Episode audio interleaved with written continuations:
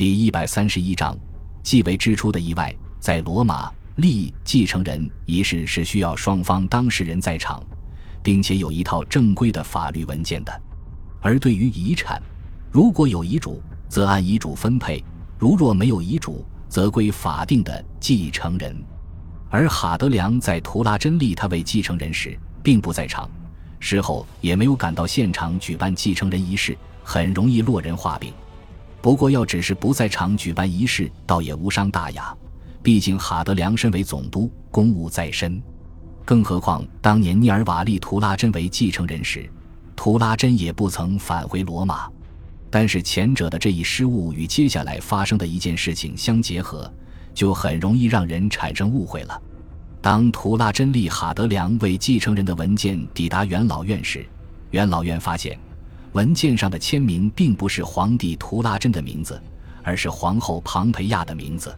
理论上来说，立此文件的时候，图拉真神智尚且清醒，却为什么没有自己签字呢？最大的可能就是庞培亚知道图拉真临终之时改了主意。不想立培养多年的继承人哈德良了。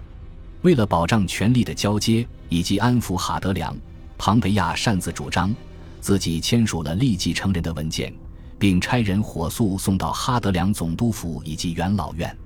哈德良在叙利亚，离奇里乞亚省很近，故先收到了消息；而元老院远在罗马，文件自然递送的慢。这一巧合不要紧。当图拉真弥留之际的遗言传出的时候，元老院中很快便传出了反对哈德良继位的声音。有人拥护图拉真的临终遗言，要立普利斯库斯为帝；有人则认为图拉真的遗言是像亚历山大一样，拒绝立继承人，由元老院自己争斗，适者生存，胜者为王。还有的人认为，图拉真死前的遗言并不是说给普利斯库斯听的，而是说给元老院的。图拉真要将大政归还元老院，众说纷纭之下，哈德良在元老院内的威信与地位也受到了深深的打击。而有趣的是，普利斯库斯并没有要与哈德良争皇储的意思。就双方的态度来看，或许改立皇储一事本就是图拉真死前的临时起意，皇后怕惹出乱子，所以擅自就把哈德良皇储之位给落实了。而普利斯库斯本人也没有想要称帝的意向，所以图拉真的遗言也就没有被当事人当做一回事。事实上，普利斯库斯非但没有因此与哈德良交恶，反而还在哈德良称帝之后担任起了哈德良的幕僚。身为法学家的他，也为日后哈德良立新法典提供了巨大的帮助。哈德良在知道事情原委过后，决定尊重皇后所签字的法律文件。并向元老院寄出了一封态度十分诚恳的信。信中，哈德良请元老院把图拉真神话，以赞扬图拉真的贤明。他还在信中写道：“立储一事事发突然，他也毫无准备。不过，为了防止各地总督出现骚乱，前线战士后勤跟不上，以及新建立的行省趁机造反，他只能掌控军政大权，继承皇位。”如今木已成舟，他只能向元老院表示抱歉，也希望元老院能尊重他合法皇帝的身份。此时的哈德良早已是帝国军中实打实的二把手了，他掌控着帝国半壁江山的军政大权，军队也对其称帝心服口服，能如此尊重元老院已属难得。然而元老院却对哈德良的道歉毫不领情。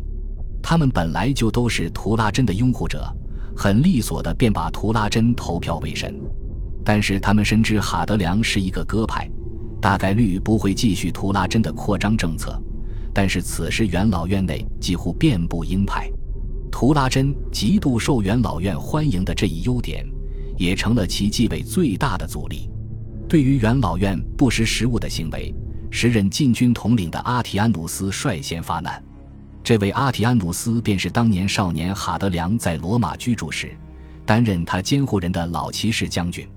此时图拉真逝世，阿提安努斯知道图拉真一直把哈德良当作继承人对待，自然要第一时间站出来拥护哈德良。阿提安努斯在元老院中找出了四个反对哈德良、组织谋反篡位的领头羊。并把他们以叛国罪处死，杀鸡儆猴，以儆效尤。据说四个被处死的议员皆曾担任过执政官。然而，也就是这四个议员之死，让哈德良打破了涅尔瓦以及图拉真不杀议员的承诺。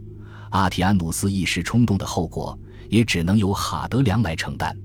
经过这件事之后，元老院内反对哈德良的声音果然小了很多，也无人再敢质疑哈德良皇帝的身份。不过，嘴上虽不说，内心却深深地恨上了这个远在叙利亚的新皇帝。被杀的这四个议员，也成为哈德良一生的污点。殊不知，因这一意外结下的梁子，会让哈德良被元老院记恨一生。哈德良在知道此事之后，也是十分愤怒。大谈阿提安努斯误事，然而阿提安努斯毕竟与哈德良有养育之恩，而且做这件事的初衷也是好的。哈德良在到了罗马之后，于公元一百一十九年解除了阿提安努斯禁军统领的职务，授予其议员头衔，享受贵族待遇，赐予荣誉、财物之后，让其归田养老。